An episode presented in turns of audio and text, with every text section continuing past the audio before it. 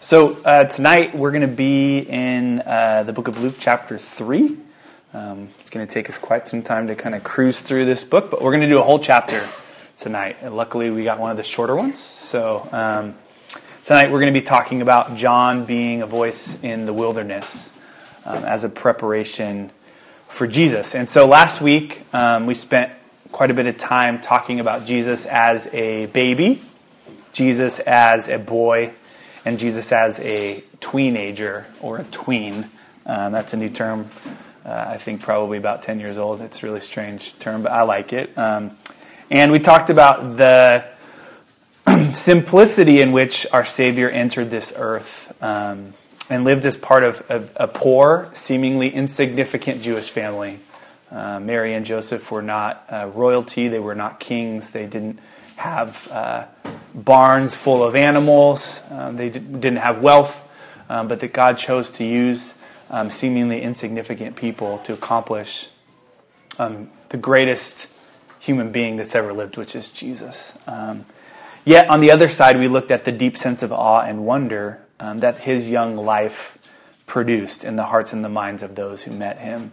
As simple as he came, um, every time someone encountered Jesus, from shepherds to uh, teachers of the law in the temple, they were amazed at, at what Jesus brought to the table, which is pretty pretty cool. So just this awe and wonder um, of Jesus, uh, yet his simplicity.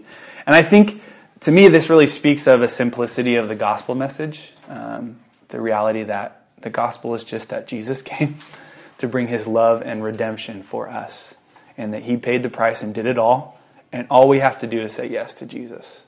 Uh, there's just such a simplicity in that. Yet, we have the opportunity um, to spend our whole lives pursuing an understanding of God. Um, that God, yet his gospel is simple, he is so vast in himself, that there is no end or beginning to God, that there is no um, human mind that can comprehend the vastness of God.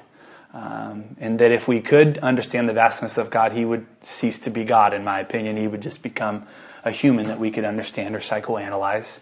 Um, and yet, uh, we get to pursue him for our entire earthly life, and then we get to be with him in our eternal life, um, which is pretty amazing. So that's kind of what we talked about last week in Luke uh, chapter two. And tonight we're going to be talking about John. Um at these kind of crazy, challenging words and life of John the Baptist, who was just, he was a kook, man. This guy was odd, and he was strange, and he ate honey, and wore weird clothes, and like ate bugs and stuff, and lived in the wilderness. And that's how John lived, and he had some very harsh, hard, yet super loving things to say to God's people as he prepared the way for Jesus to come. So I'm just going to pray for us, and then we're going to jump right into discussion. Jesus, just make your word clear in our hearts and our minds. Allow us to just take in what you're saying to us. Um, I pray that you would speak deeply to who we are, and that we would leave um, this living room, this home, um, looking more like your son. Um, allow us to just be transformed, not by what I have to say, but by what your word has to say to us. In Jesus' name, amen. So, discussion. Uh, For those of you who've been around and those of you who haven't, I'm not asking rhetorical questions. Uh, I don't have an answer to these. I'm not looking for one specific. It's not like that thing in class where you, you, you your teacher's saying like, "Oh, wait, but that was a good answer, but also like, what's the real answer?" Like that's never the case. Um, just want to have some time to chat and dialogue about um, life, and uh, there's no wrong answer or dumb answer or dumb question. So um, I might create a dumb question, but you guys won't. So. Um, Tonight, first question is, do you have people in your life who uh, that tell you the real honest truth? What is it like to have people like this who equally encourage you and challenge you? Do you have people who you can be for, for what um, John's going to be sharing with us? So we're going to jump right in. Um, we're going to read it out of the N L T. It'll be on the screen as well, um, starting in verse one. It says, "It was now the fifteenth year of the reign of Tiberius, the Roman emperor. Pontius Pilate was governor of Judea, and Herod and Antipas was ruler of Galilee, and his brother Philip was a ruler of Atrea and Trin, whatever that is. Uh, yes, and all of those places. Annas and Caiaphas were the high priests. At this time, a message from God came to John, the son of Zechariah, who was living in the wilderness. Then John went from place to place on both sides of the Jordan River, preaching that the people should be baptized to show that they had repented of their sins and turned to God to be forgiven. And so in the opening of chapter three, we see um, Luke the historian. Um, we see a version of Luke where he, he really breaks down, um, describes the political and cultural environment of Israel during that time. Um, the reality is, is that Israel during this time was a distant territory of the Roman state. They had no um, national sovereignty at all. Um, they were ruled over um, by a Roman Empire that literally stretched um, from the farthest parts of Western Europe and France, parts of England, all the way down to North Africa, through Egypt, all the way over past um, Israel on the east side, and then all the way up. I mean, this was a massive empire. So they were a distant land of the Roman emperor. Um, and he talks about Tiberius being the emperor of Rome. Um, and Tiberius was known for ruling with cruelty and severity. He was not known for being a great guy, uh, which is a key Uh, element in every one of these rulers. Um, he speaks of Pontius Pilate, who would have been below Tiberius as the regional governor of Israel. Um, and, and Pontius Pilate, um, as we'll see later in the story, um, he was known for brutal massacres of the Jewish people um, as a display of his power and authority. He wanted to crush them to show them who was in charge and that they would be subjects of the Roman Empire. Um, that was what he was known for. Below him was Herod Antipas and Philip, who were brothers, um, both native Jews who um, would have been hated by their people because uh, they would have said yes to the Roman Empire because the Roman Empire gave them power, but they would have been hated by the Jews because they would have been tools of the empire. And they both were known for a deep sense of corruption and cruelty towards their own people. They were in it for what they could get out of it. Um, below them, Annas and Caiaphas um, were high priests in the temple uh, who spent very little of their time leading the people in any sort of religious or spiritual manner or even in morality, and they mostly spent their time fighting for power and authority. Um, they spent their time uh, on their ability to, to gain political power in the system. Um, and so clearly there was a culture of deep corruption and poor government leadership throughout the land. Yet in the midst of this environment and uncertainty, certainty, Um, God sent both John the Baptist and Jesus the Messiah. Um, I think that this time in Israel's history is is an image of our time in the world history. There is no certainty, and we see corruption and brokenness and power grabbing all around the world, um, where people are are objects and and their leaders crush them. Yet, I think it's beautiful that Jesus comes in the midst of an environment like this, and the reality that this same Jesus is still alive in our environment as well.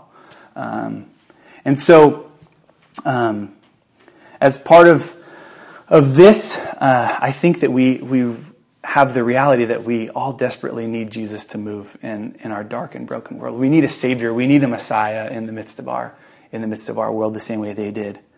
And and Luke, um, in the midst of this season, he introduces John the Baptist, um, who is described as a voice in the wilderness.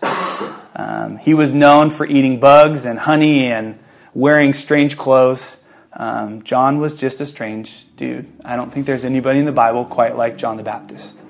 Um, he spent his ministry um, going from place to place on both sides of the Jordan River, which cuts through the east side of Israel. And he just used this as a place like a a permanent baptismal. Um, he just jumps from one side. I just imagine him having a little a little boat. He'd just go to one town and then cruise across to the other one, and he'd preach, and then he'd baptize people, and then kind of cruise across, and he just kept going back and forth across the river.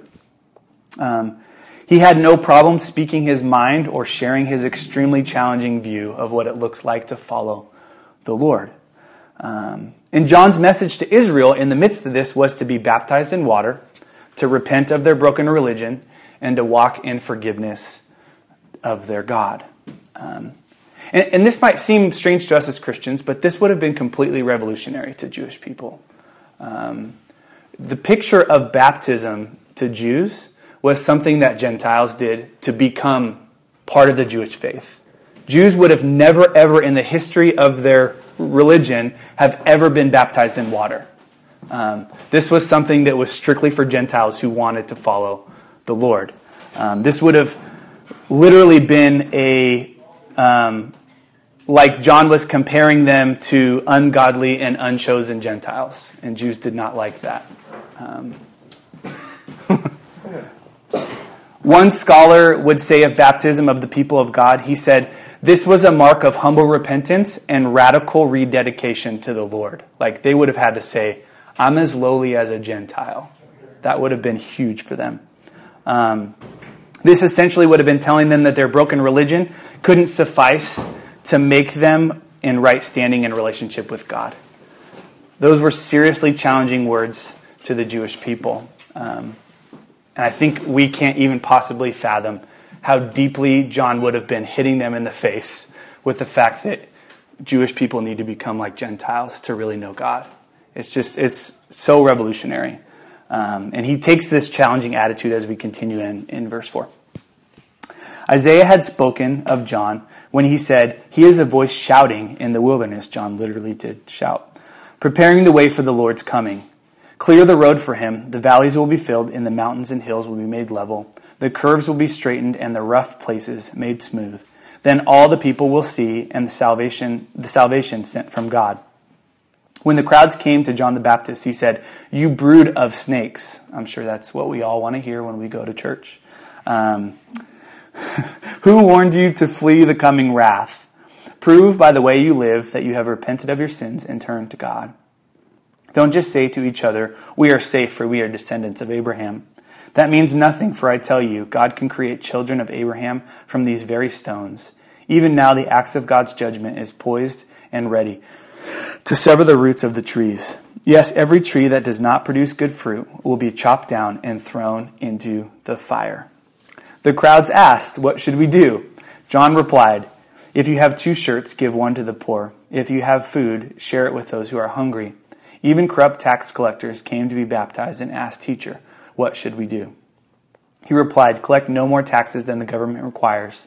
What should we do? Asked them soldiers. John replied, do not extort money or make false accusations, and be content with your pay. So Luke, the historian and studier of Scripture, describes this role of John as a servant who is sent to prepare the way for the Lord's coming. Um, I imagine John as sort of a battering ram. I mean, he just was like plowing through people. Um, he clearly lived an abnormal and intense pursuit of God and his desire to see people turn their lives back to the Lord. Luke references the prophet Isaiah from over four hundred years ago um, that this prophecy would have been given, as he describes the coming of Jesus as a larger-than-life experience. Um, he says that he will flatten the valleys and tear down the mountains, um, and that he will bring salvation to all people, every tribe, every nation, and every tongue. Um, and like I said last week, I'm sure glad that Jesus the Savior came to both Jews and to Gentiles, of which we are all Gentiles. I don't know any of us that are Jews. I'm sure glad that Jesus came for all of us.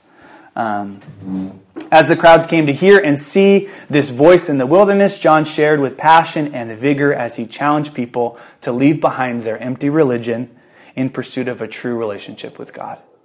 Um, and this is all they had known for thousands of years, is this genealogy, and I'm related to God this way. And, and it's really cool. We're going to look... Um, We're not going to read the whole genealogy because it would be very difficult to read. But um, if you look at different genealogies in Scripture, you literally see that they, there are these Gentiles that are woven into the story as well. So Rahab, who was the prostitute who helped the nation of Israel escape uh, or helped these spies escape Jericho, right? She's actually written into the genealogy of Jesus, which is revolutionary in two ways, because she was a Gentile and she was a woman and she was written in, which is incredible.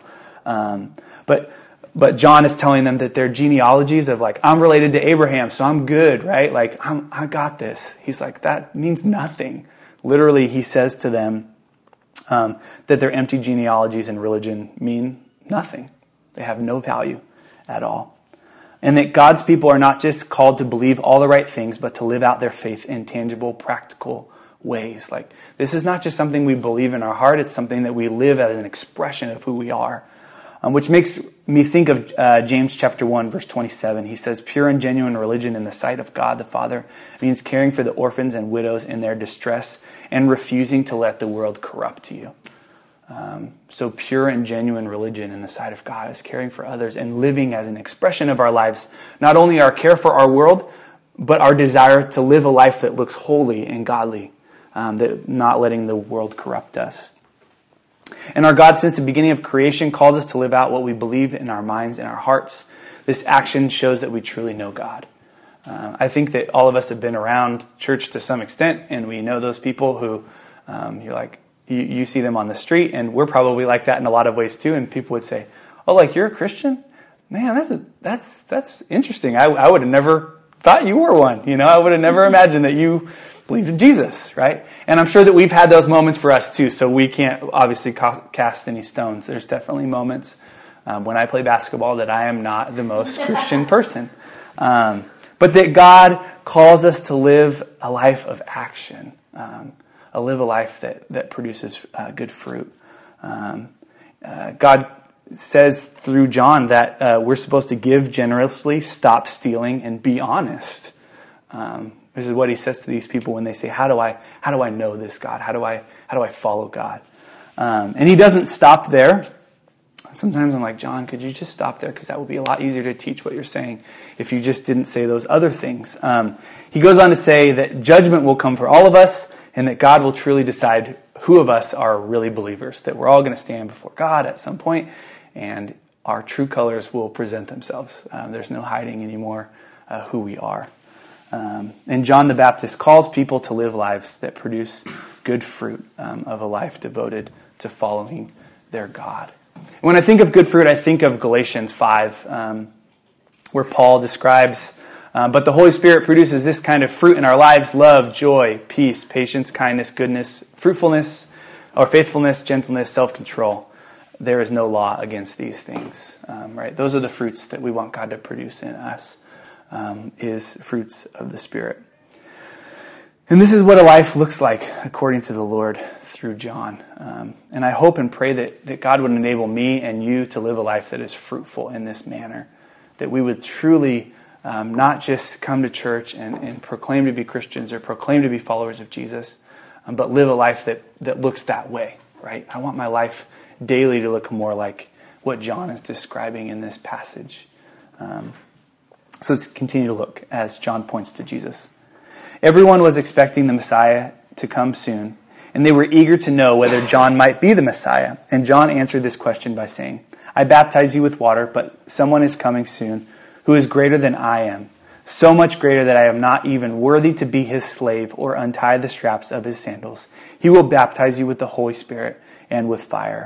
He is ready to separate the chaff from the wheat with his winnowing fork, and he will clean up the threshing area, gathering the wheat into his barn, but burning the chaff with never-ending fire."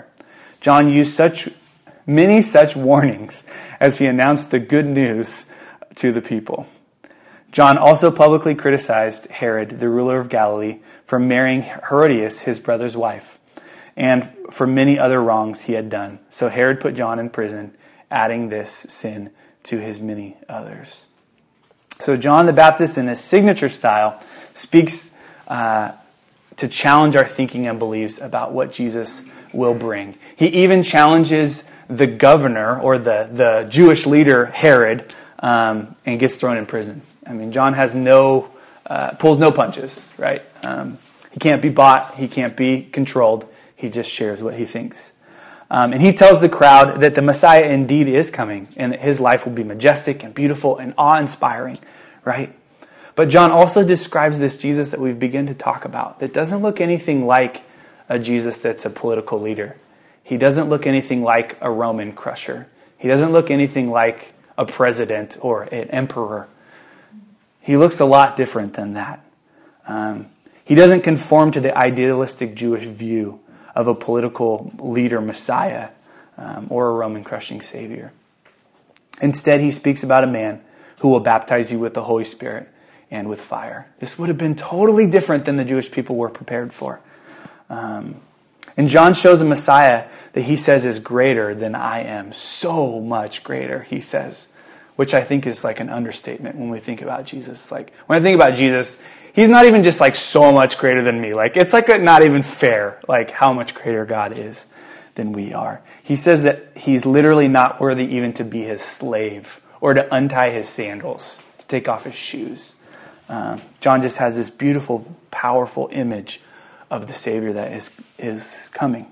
Um, and John also um, describes a God who will do away with godless religion and bring desperately needed relational Messiah. Um, again, we, we can't fathom what it was like to live thousands of years without really, truly knowing God. The reality for um, the Jewish people is that they had a priest who would go into the temple and hear from God once a year, right? Or they would have a prophet who the Holy Spirit would rest upon. And that one guy or gal was the only prophet most of the time that ever had the Holy Spirit rest on them. The only person in the whole world that God was speaking to sometimes was just one person, which is incredible. They never had met this relational God before. Jesus was going to like totally rock their world, and they didn't even know it yet. They had this simple-minded view of Jesus being a political leader, and he was going to be so much greater than that, right? Because politi- political leaders, they live and they die, and we forget about them, and they get written in books. But Jesus lives forever, and his legacy never ends. Um, the reality is, is um, again, that he's not going to look anything like what they were looking like, what they were expecting. Um, he is preparing them for the real good news. And the good news is not a political message, but a life-transforming truth that points us towards relationship. Christianity is not a political political viewpoint. Um, let's finish uh, Luke three together. Um, one day when the crowds were being baptized, Jesus himself was baptized. As he was praying, the heavens opened and the Holy Spirit in bodily form descended on him like a dove. I can't even imagine what that would be like. The voice from heaven said, "You are my dearly loved son, and you bring me great joy." Jesus was about thirty years old when his public ministry, uh, when he began his public ministry. Jesus was known as the son of Joseph. And then there are a long genealogy that you're welcome to read on your own accord. Um, it would take me about forty-five minutes, and I wouldn't say any of the names correctly. Um, but Luke finishes this uh, this chapter with a beautiful image of a human God. Again, um, he paints this picture of a perfect, spotless, sinless Messiah coming as a human being to be baptized in water, um, which I think is a connection to what we talked about last week about how Jesus was circumcised. There was no need for Jesus to be circumcised or to be baptized in water. He was perfect. He needed no redemption. He needed no covering. He needed no correction. He needed no human ability to be right with God. He didn't need this. Um, yet he submitted himself to this human thing as a view, uh, as, as a picture for us to see that, that he was like us, that he was one hundred percent human yet one hundred percent God, um, and that he came to be with us. He didn't need cleansing. Um, he literally is part of the Trinity. He doesn't, he doesn't need this. Um, but in his humility and his di- desire to identify with his people, he submits himself to this ceremonial purification. And in this moment, it says that Jesus was filled with the Holy Spirit and encouraged by his Father, "You are my dearly loved Son, and you bring me great joy." And I love, um, Cassie pointed this out to me today. She said um, that when he says that you are my dearly loved Son and you bring me great joy, Jesus hadn't done anything. He hadn't accomplished anything. He hadn't healed anybody. He hadn't saved anybody. He hadn't done any miracles. He hadn't uh, cast out any demons. And I think that's so beautiful for us, that like God has joy and loves us even before we do anything good for him. Most of the time, I don't do good things for God. I mess it up for God. And the reality is that I'm still his dearly loved son, and he still cares for me. And I think that's so amazing about this. Um, that he said that about his son. Um, and after that point, Jesus begins this three years of ministry that will literally change the world. Um, but up until this point, he didn't do any miracles. He didn't do any sin crushing. He didn't do any demon casting outing. Uh, he bided his time and waited for everything to be the right time, which I think is a, a great thing for us too. Sometimes I think we hear from God or we have a great idea and we say, man, it's time to go, right? I got to go do this thing for God. And Jesus waited thirty years. Like, he was no less the Messiah when he was born than he was when he was thirty. But he waited for the right time. And I think that's so amazing for us that we need to wait for the not only the right thing, but the right thing in the right time. Because I think uh, that vision without timing is lifeless work. Um, it's lifeless striving. It's us trying to create something that isn't ready yet. Um, and so um, Jesus shows us this patience. And to end this passage, Luke shares in the entire genealogy of Jesus, um, as tedious as it might be, all the way back to Adam. Um, and I think there's two reasons that he did this. Um, one, I think he wants to show that Jesus fulfilled the promises of the Old Testament, um, that there are like hundreds and hundreds and hundreds of prophecies about Jesus, and he literally completed all of them. And I think the key was that Jesus came back to the line of David. Um, it said in the Old Testament that Jesus was going to complete that. And so he was true to his word, and he, he completed that in that way. And secondly, I think he wanted to again show his humanity to us. Um, that Jesus, even though he was God, came as a man and subjected himself to the broken human body as a sign of his deep love and salvation for his people. I love that God in all of his glory and his honor became one of us so that he can know, Um, as Scripture says, that there is no pain, there is no agony, there is no brokenness, there is no sin. I mean, he didn't sin, but there's no area of our life or um, thing that we're going to experience that Jesus didn't experience. He never sinned, but he experienced every human emotion and feeling and being rejected and being beaten and being hung on a cross by the same people he came to save. And so when we're in our dark places of life, we can know that Jesus was there too. Um, That Jesus knows what it's like. I can follow that kind of God.